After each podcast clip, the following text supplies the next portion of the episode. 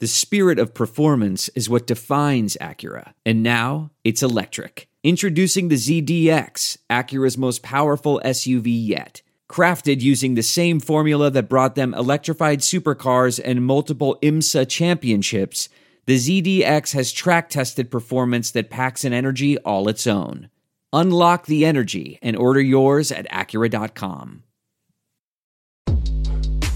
I'm hoping the Big Ten has to modify their system for us. Probably like getting grade 10 sandpaper rubbed on your face every day. I mean, we say it all the time, whether, you know, there's two types of turds, you're a sinker or you're a floater, but you're still a turd, right? I mean, um, we're, we're, we are about players and players playing the plays and not necessarily the plays. Welcome to the Varsity Club podcast. My name is Derek Peterson it was only right after we didn't get to have him on the podcast last week. He was the only uh, Hail Varsity staffer person that was not on the pod last week, or, or regular Hail Varsity person that was not on the pod last week. It was only right to have him on the pod this week. It's Nebraska's bye week.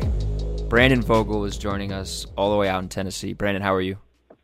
I'm doing well. Uh, enjoyed last week's podcast, even though I couldn't couldn't take part. I was uh, simultaneously nodding my head at times and also shaking my head. So just know that's how it was going on my end. which ones were you? Which parts were you nodding your head at? Yeah, I think I think I think you know. Maybe we'll maybe we'll get into that. Um, but with okay. with how that game unfolded, um, yeah, there was there was a right side and a wrong side on that one. Yeah. You're just gonna come from off the top rope, like right, right when we get this started. Is apparently what's gonna happen. Um, Brandon, I want to talk to you first about this Ireland trip. We can get to the Minnesota game in a little bit, but I want to talk to you about this Ireland trip because when Nebraska announced a week or two weeks or whatever it was ago um, that their their game against Northern Illinois was getting moved to 2017, they were going to have this open spot in the schedule. You were like, okay, let's look at uh, Nebraska going overseas. Maybe this Ireland game is a possibility for Nebraska. And that was weeks before anybody even knew that, in fact, Nebraska is going to go play Illinois in Ireland in 2021. I mean, was that was that just a guess on your part, or did you have insider information? Uh, it was it was mostly a guess. I'd heard like a couple of crazy rumors, and I was like, no. And then when when the, they moved that game, so they moved the game to Northern Illinois like, well, that's strange. Like Northern Illinois immediately had a replacement lined up, so obviously they've been in talks for a while. And then you just start to look at, well, why why move that uh, unless you're planning to do something with it? And kind of started piecing things together, looking at teams that were available. Uh, knew that there was one one of the five games in Ireland scheduled already, maybe Notre Dame for next year, uh, but that lined up. And uh, the thing I didn't account for was just moving a, a Big Ten game over there.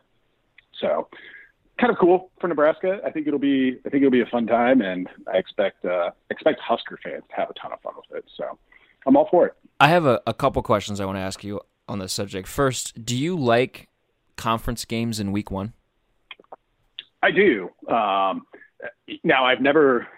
I don't think. Yeah, Nebraska hasn't played one in the time that I've covered the team. There was there was a year that they played Oklahoma State to open the season in the Big 12 years in the mid 2000s. Um, but it's just I, I think it'll be good to cover one because you won't have to go through the whole thing of okay, well we've, we've spent the entire off season breaking this thing down, and now we're going to get to see Team X, but they're playing Team Y, and Team Y is traditionally not good. They're just here for the the paycheck. Like you avoid all of that. So I, I feel like you have a chance to learn a little bit more from those games. That said, week ones can be can be pretty volatile anyway. So it's it's a little bit of a shame that one team gets dealt a a conference loss from a what's what's usually a pretty noisy situation. It it it might work out well for Nebraska though, in the sense that Scott Frost has talked um, a lot since he ga- since he got here about how you grow the most as a program from week one to week two, from from your first game to your second game, and this the way that this schedule. I mean, like when when the game was moved, we looked at the schedule and we are like, okay, they're not going to be adding any kind of like marquee game to this, at least against a, a really tough team because like the four weeks after they play Ohio State, Michigan State, Michigan, and Oklahoma. Um, but the way that this sets up is they've got this game in Ireland in week zero Um, so Bill Moos is happy. He gets kind of his his exposure. He gets his his marquee slot um, on the on the TV schedule, so to speak. Um, but Frost gets, like you said, a conference game to really kind of see where his team is at, right in week week zero or the, the first game, and then he's got a bye week before they play Buffalo. So it it seems like it, it could be a really advantageous situation where Nebraska could figure out, okay, here's what we need to work on. Here's what we're, you know, we're not where we thought we were in, you know, positions X, Y, and Z. Now we've got a bye week, and then we've got Buffalo to work on this before we have to go to Oklahoma. It might set up to be a pretty, a pretty nice situation. And oh, by the way, Scott Frost and company are going to get to um, trek around Dublin, and, and I imagine beer will be consumed. Probably. Um, I think it's. I think it's kind of comes to territory. Um, you know, I think one thing we can be sure about, like if there was any sort of competitive disadvantage here for for Nebraska, they would not be doing it. I mean, Scott Frost and staff kind of consider all angles. I think when it comes to to those things, um, and while going to Ireland to play a football game is cool no matter what, if it had potential to set you up poorly for the rest of the season, that's not something they're they're taking on. And you know, Nebraska will get a little bit of experience with, with this next year, not going to Ireland, but opening with a conference game. They, they start with Purdue in, in 2020. So um, have a little bit of, I guess, one run through the, the ringer with that and what, what that's like and, and how it sets up what's to come after that. Uh, one of the organizers of this this whole event, this whole thing, John Anthony, CEO of, of Anthony um, Travel, he he made a, a challenge to um, Husker fans that he wants to see twenty nine thousand fans in Dublin for this game in 2021. He said that they they you know um, I think travel packages or whatever the phrase was that they used for tickets and travel plans and things like that um, opened this past Monday, and, and he said that Nebraska fans set day one record sales for a single event um, which is you know not not a surprise I'm sure to anybody here. But my initial thought when this came out was like, how many people are actually going to travel to that? Do you think it's going to be an issue, Brandon, to get people there? I know Anthony cited that that 2000 Notre Dame game that he was at, but Dublin is a, is a lot further away than South Bend, Indiana. It, it is. Um, I, I enjoyed during the press conferences kind of facts and figures of the largest peacetime mobilization of Americans to Europe. It's always it's always cool when you get to throw in the the only time more Americans have gone to Europe have been actual uh, for the theater of war. It's like, all right, now we're now we're talking about stuff.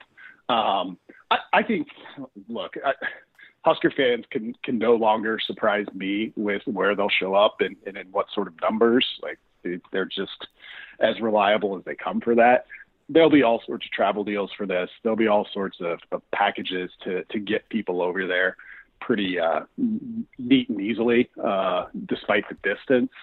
I went to Ireland when I was in in graduate school. It was kind of my first overseas trip, and I was living in Boston at the time. It's actually not a bad flight from from Boston or New York, about six hours. So if you can get there, um, you can start looking at getting to Dublin for about 500 bucks typically. That's not bad. If you if you could pick one spot in the world uh, to watch a college football game, where, where would you want to watch a college football game? Well, Nebraska's already been there. Um, Ireland's awesome. Uh, I'm, I'm excited for that and, and what that could be. Um, after the announcement, I was kind of like, man, I wish they were going to Tokyo. Like that's like my my dream destination and place to get to. and uh, I I don't think that's going to happen. Um, but man, it would have been nice if I was uh, old enough to to cover the team back in 1993 because then I'd be like, well, here's your chance to go to Tokyo because Nebraska went there, which is still one of the more, more bizarre things I think that has happened in Nebraska football history. Um, but yeah, that'd be my pick. I had no idea that that was a thing until people were, I think Tom Shatel and Mike Babcock were talking about it at the press conference to announce the Ireland thing. And they're like, oh, yeah, Nebraska went to Tokyo. And I was like, hold up, what? yeah. Yep. Um, let's talk about Minnesota now. Um, the sad the sad part of the podcast. So, like I mentioned a, a, week ago, Greg Smith and I we, we did the the four person pod with Greg Smith, Jacob Padilla, Erin Sorensen, and I, and the way we were kind of seated at the table.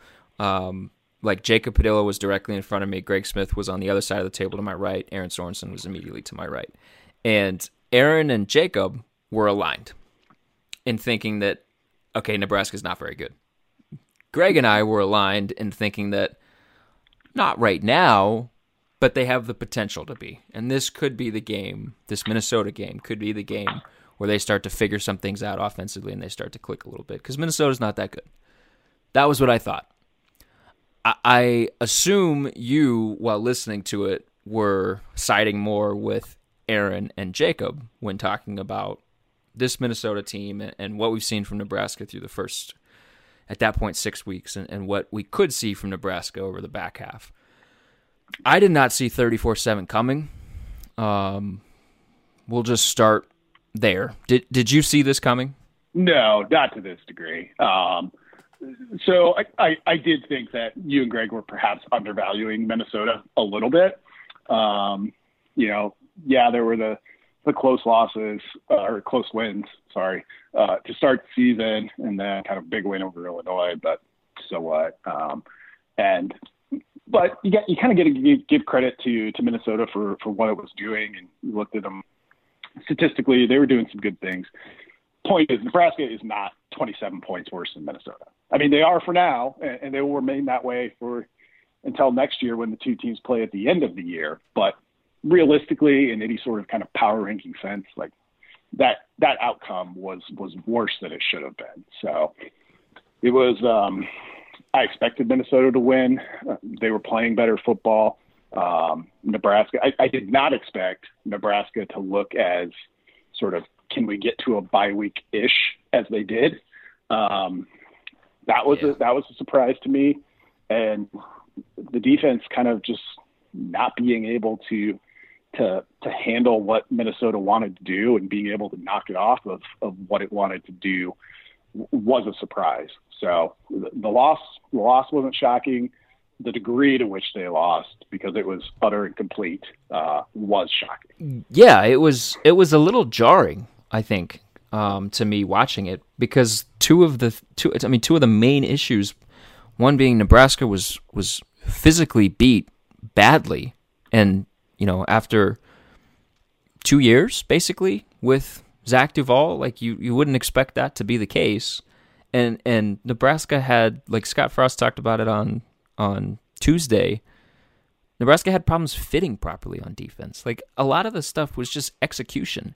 And that's been a lot of the issue all season long is just execution and getting aligned properly or fitting the, the fitting your gap properly or on offense like blocking the right guy or lining up like it's it's it kind of came to a head in that Minnesota game for me where it's like these problems sh- shouldn't exist this far into year 2 right yeah yeah it's it's sort of a good news bad news situation i think for for the rest of 2019 so you know you come out of post game press conference at Minnesota thinking, well, like this is Iowa part two. Nebraska got manhandled. They just were physically outmatched. And and what do you do about that right now? Well, you can't do anything about right that that right now. Um, you know, that's a an off season, multiple year thing to just kind of get to the level you think you need to be at to compete against these Big Ten teams. Now, the the kind of execution parts of it are are probably a little bit harder. So, you know, you're not coaching Nebraska's linebackers to to misfit. You're not coaching the offensive line to to make some of the mistakes it has. So why are they happening? Harder to to kind of assess and, and backtrack and, and track the error there, whatever it may be. But it is something, particularly with a bye week, to do it, where where you might be able to to make some improvements there and, and kind of strip things down and say. And I think that's what this week probably will will have been uh, when we, we, we get to see the team again next week is really stripping it down to kind of the simplest parts of what do we do well, what do we know we can execute, and what gives us the best best chance over the next five games. That's that's Nebraska's season at this point. did you like what you saw from Noah Vedral? I mean, very uh, very limited, um, and it's hard to draw a bunch of conclusions from from you know his play because a lot of it was impacted by probably the worst offensive line performance of the season from Nebraska. But, but did you like, um, you know, we could isolate the the first drive where Noah had them moving a, a little bit and he was involved um, pretty heavily, both or, or, in the run game as well as um, throwing the ball. Did you like what you saw from him? I did. Um, you know, I think.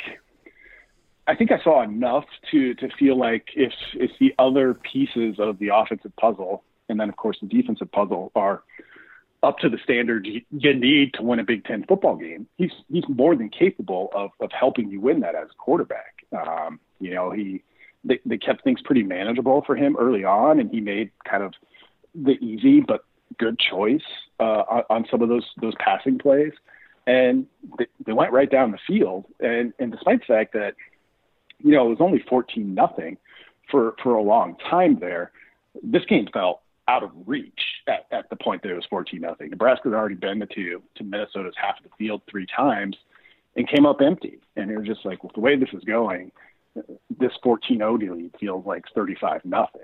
So I think that kind of hampered a little bit of what we're able to take from that first Noah Vedral start. But for the little limited sample size we saw when this thing was kind of competitive still, uh, I thought he played pretty well. Am I wrong for being kind of excited about Nebraska Minnesota Black Friday games? This feels like like everybody keeps talking about wanting a natural rival and they don't feel like Iowa is a natural rival and Nebraska can't beat Wisconsin, so that's not a rivalry yet. This feels like it might have something to it. It could. I think it's interesting from the, you know, Fleck was one year earlier, but you had two Power Five or G five coaches who who won really big at their their schools and, and moved into the Big Ten. I think it's it's kind of fun from that perspective. Um, the proximity is is nice. Um, you know, Minneapolis and, and Iowa City from from Lincoln, not that big of a difference. So I always like good close regional rivalries. Problem is, is you know Minnesota, a program in the kind of first half of of the 20th century wasn't over that stretch, and I think that's that's kind of been some of the hesitation with Iowa too. Is you know Iowa's handled Nebraska decisively uh, in recent years, but you kind of look at all time, and they're a tier below kind of what Nebraska, Oklahoma, those sorts of programs have been, and I and I do think that that hampers that rivalry a little bit. To to acknowledge that it exists is to take take a step back, I guess, for for lack of a better term. Okay, so that's a wonderful segue into um, the thing that I've been probably the most curious about over the last however many weeks. So I I don't think it was last week's pod. It might have been the, the week before where Greg Smith and I were having a conversation about Nebraska's standing in the conference in terms of like if you if you tiered teams in the Big Ten, like where would Nebraska fall? And I I was pretty adamant that Nebraska as a program, as a football program, was ahead of Minnesota. Like Nebraska all things equal, both teams fully healthy, Nebraska should beat Minnesota. Where they are right now, they should beat Minnesota. And I was pretty adamant adamant about that a couple weeks ago. I feel kind of shaky on that now. Like if if you tiered the conference, Brandon, Ohio State, Wisconsin, Michigan, if you want to throw them up there, like those top teams, the the second tier with a team like Iowa, with a team like Michigan State, is Nebraska in that? Is Minnesota in that? Which one is which school is closer to being there? Yeah, so you know, say we take the last four or five years. Um, I think that tier one is is Ohio State, Wisconsin, Penn State under James Franklin, um, with what they've how they've kind of started and looked this season, and, and probably Michigan, um, even though the the Harbaugh limitation seems to be there again this season. Um, they're they're they're kind of at the bottom of that tier one. Tier two, uh, then you're looking at I think Michigan State and Iowa for sure. Um, might be it in sort of that second tier. Northwestern maybe in there. Um, they're just I don't know. So put Nebraska and Minnesota kind of both in that tier three they, they haven't been as consistent as, as even Iowa and Michigan State recently, um, much less sort of your tier one teams. Northwestern's kind of a, the wild card in there. They're they're straddling the line probably between between tier two and tier three for me. So that's kind of the breakdown off the top of my head. You still seem a little bit more optimistic about Nebraska than I thought you were going to be. Like the like, and, and we talked, um, kind of leaving the the press conference and, and the post game availability area. I mean, we you and I talked walking back, and um, I was pretty like I was pretty down on things and down on the on the outlook. You seem maybe a, a little bit more confident in Nebraska's ability um, over the, the, the last five games of the season than I thought you were. I'm going to set the over under at one and a half for games that Nebraska will be favored in to close out this season. They got five games left. It's Indiana, it's at Purdue, Wisconsin at home, at Maryland, Iowa at home. Over under at, at one and a half games that Nebraska will be favored in throughout that stretch. You taking the over or you taking the under? Uh, I'll, I'll take the over, but don't feel great about it. I think I think Nebraska will be a very small favorite over Indiana because it's at home. So maybe a two and a half point favorite somewhere around there. Um, the wild card really for me is can they be favored on the road at Purdue? And a lot of that might have to do with how, how Purdue plays against Iowa this week. Um, because Purdue found a way to win last week. It's still a home game for them. So right now, I don't know if Nebraska's favored in that game. So can they kind of pick that one up? I don't think Maryland's going to fall off quite enough to the point where Nebraska would be be favored in that game. And where things stand now, they're not favorites over Wisconsin or Iowa. So it's I'll, I'll take two, um, but I would be shocked if it's more than two. I'm kind of terrified of that Wisconsin game a little bit just because of um, optics and the way that it has the potential to look. Minnesota just ran for 322 yards on Nebraska's defense, and Jonathan Taylor is the best running back in the country, bar none. I'm kind of a, a little bit worried about that game. Are you are you hesitant about? um, I guess hesitant's not the right word, but are are you a little uneasy about what might happen against Wisconsin this year? Yeah, the way Minnesota was able to do it um, was certainly didn't bode well for that game. Um, because Wisconsin's kind of like, oh, we do this every day and have been for two decades. So watch this. Um, so I, I, think that potential is, is there. Um, I also think it kind of sets up an opportunity for Nebraska to be like, okay, this got you against Minnesota. Um, here, you'll have lived with that, dealt with that, tried to look at it and figure out what you can learn with it. Uh, you'll also be coming off your second bye for that game. So can you be better? Um, can you hold up against a, a very physical, well, the, probably the most physical run game in, in the Big Ten? Um, can you be right in your assignments, and, and how are you going to do it? Um, you mentioned, you know, a couple of minutes ago that I might sound more optimistic than than I thought, or than you expected with Nebraska. I think that Minnesota loss, as painful as it was, kind of offers Nebraska an opportunity, particularly with the bye week, to to reset like there are no more illusions of of what they are at this point. Like they're four and three. They probably could be three and four. Um, they're four and three with a negative scoring differential. So that that right there tells you that they're they're probably fortunate to have won four games. So how do they come out of this bye week knowing that now?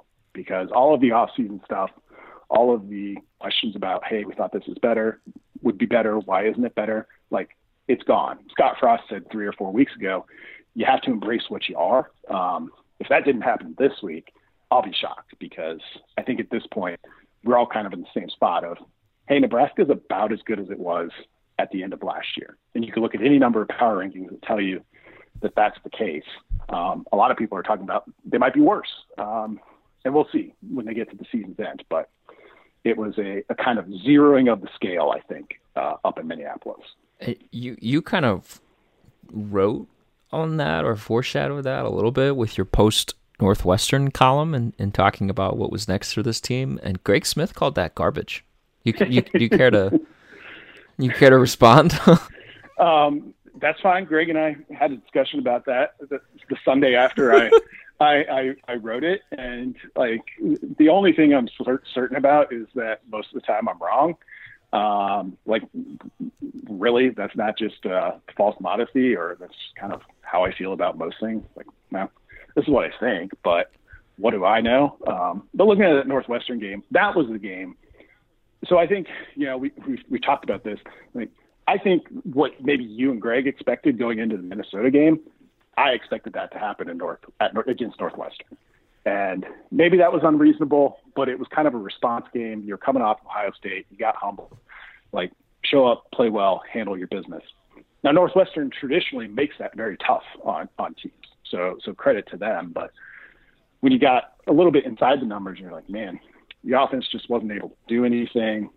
The defense held up, but against probably the worst Power Five offense in the country. If if Rutgers isn't, Northwestern probably is right now.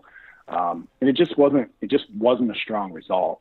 So Minnesota didn't surprise me as much. I was more in that boat with with Northwestern, which was a win for Nebraska. And, and the optics of that are are usually great when you come out after a win and be like, "Hey, this wasn't very good." People um, people don't don't typically want to hear that. I need you to acknowledge that you made a boat reference in talking about Minnesota and Northwestern. Oh, I did. I missed, I I, yeah, I just that. need you to be aware of aware of it. You, you said I, am in that boat. Okay. So PJ Fleck is happy. Just keep rowing. Just yep. keep rowing. It, it's it's there's a there's something that Jacob said uh, that that has been ringing in my head all week long, and that's you know we keep expecting Nebraska to figure it out. We keep expecting Nebraska to have that kind of aha moment or the the the game where they score 45 points and it looks a lot better than it did when they scored 44 against Northern Illinois. But the longer it goes without having that game, the less and less likely that we're actually going to get that. And I think that is is really important to kind of keep in mind when you're talking about like you expected, you know, this to happen against Northwestern, and then it didn't happen. And Greg and I were like, oh no, it'll happen against Minnesota, and then it didn't happen. So like at this point, I'm like, okay, is it going to happen? Which probably means it's going to happen against Indiana. So uh, we'll we'll see. the The thing that I think is so interesting is these last five games. Nebraska has a bunch of freshmen that still have either still have you know one or two or three games to work with under the new redshirt rule, or they have guys who have all four games to work with under the redshirt rule. Nick Henrich hasn't played yet this season. Jackson Hannah hasn't played yet this season. Um, some of the non Bryce Benhart offensive linemen haven't played that played yet this season. Bryce Benhart, I think, still has two games maybe left to go. Um, while, while maintaining his redshirt, it, it'll be fascinating to see what Nebraska does with these last five games because you know, Frost said on Tuesday of this week that that he's looking at anybody and everybody to try to come in and help. And they already made one offensive line change in the game against Minnesota. I think they realistically could have made, you know, another one or two. Um, it, it'll be, I think Frost will be having to walk a fine line with wanting to get freshmen and wanting those guys to get experience while also knowing that hey, you still have to win two football games to get to a bowl.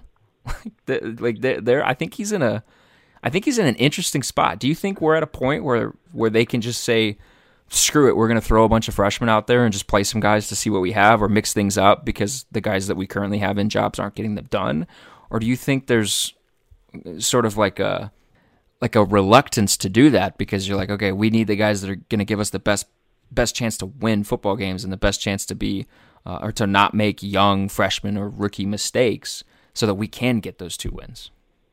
Yeah, I think so far to this point, um, with the redshirts decisions this year, even last year, you know, and, and this makes sense. Like they've been pretty cautious about, hey, we're not going to to put the future at risk for something that might help us now. And now, like you mentioned, they're kind of in the opposite spot. Like things have not gone to plan. So now you're like, well, what's it hurt to make a change? What's it hurt to try out a, a guy like Benhart on the offensive line? I think the Indiana game will tell us a lot. So if you if you get that one um, at home and, and you're looking at going to at Purdue, if you can get both of those, then then you kind of remove that. Hey, we need to get to six part of it um, because you're already there.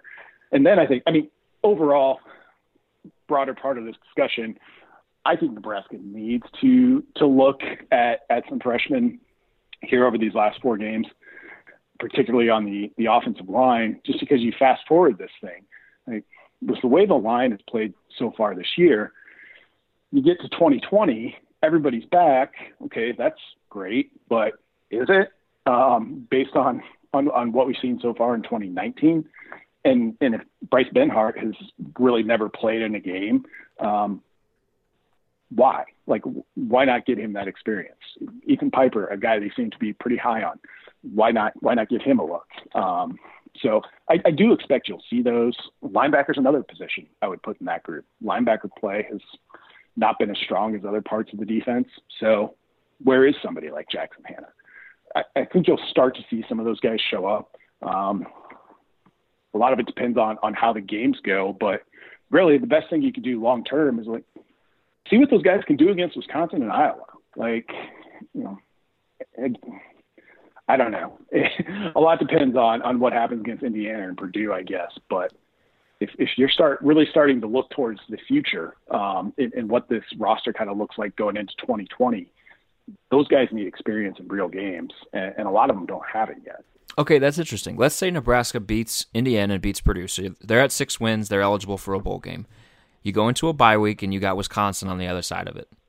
Do you really think that Nebraska's going to try to, you know, maybe throw Bryce Benhart out against that defense? Or do you think Frost is going to care more about how it looks or trying to to get a signature win in year 2? Like do do you do you think that he's going to have that forward thinking of an approach to be like, "No, we need to get a guy like Bryce Benhart or we need to get a guy like Nick Henrich real snaps against real defenses in, in real game situations so that we can prepare for next year because this is already a lost year in terms of what we wanted? Or do you think he will care about look, if we can beat Wisconsin, it makes all of all of the crap that happened in the first month and a half of the season not hurt as much. Yeah, no, he would have the latter approach. Um, you know, at that point, Nebraska would still be sitting at, at two conference losses. Um, Wisconsin's got Ohio State in two weeks, so you beat Wisconsin, uh, you have a tiebreaker over the Badgers head to head, and you're both sitting at two losses. So you have to go that way. And even if that weren't the case, even if they went 0 2 against Indiana and Purdue, like I think it's too hard to be that forward thinking.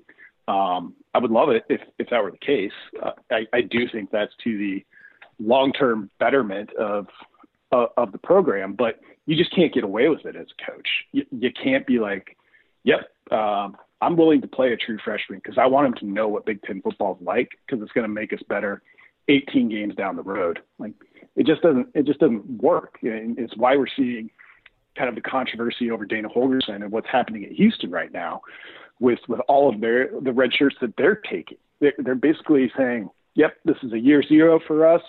We've got some guys who are willing to take a red shirt, and we're gonna we're gonna have them red shirt, and it'll help us down the road." that's tough for your fans that are showing up right now. So I don't think you can realistically do it. Um, but I, I do think it's it's what Nebraska needs right now. So maybe it was too idealistic on my part. That's tanking. Like yeah. that's there's there's a different end goal, but that's tanking at the college level.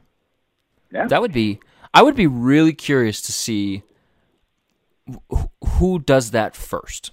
It's I feel like it would happen at some point, right? Like it's well, bound to happen at some point. I'm really curious who would do it first. You would have to have the the long term security that you're going to yeah. be able to make it through a transitional phase like that. You would need like a situation like what Frost has now, where you've got a seven year contract and a huge buyout. Yes, I mean, I think it sort of is happening in Houston right now. I, I think it was Roger Sherman for the Ringer this week put it in those terms specifically. He's like college football's first tanking experiment isn't going well. The, the headline was was something along those lines, and he was talking about Houston. You know, Derek D'Eriq King, the quarterback who all conference level quarterback, after four games decided to take a red shirt, and you know it prompted some people to say, "Oh, he's going to transfer." Um, but then some other guys followed, and it, it's become an interesting thing. And Dana Holgorsen in year one there has that security to basically say, well, this year's probably lost um, in terms of us doing anything special. So we're already on to the next one. And that doesn't happen at the college level, but this redshirt rule may have, may have made it a possibility. Brandon, do you consider this year for Nebraska a lost year? No, not yet. Um, I think there's it's it's been so it's it, it's kind of not the best case scenario that that some people I think even if they weren't willing to go out and say they they thought it could happen, kind of hoped it would, um, and and that's fine. All fan bases are that way.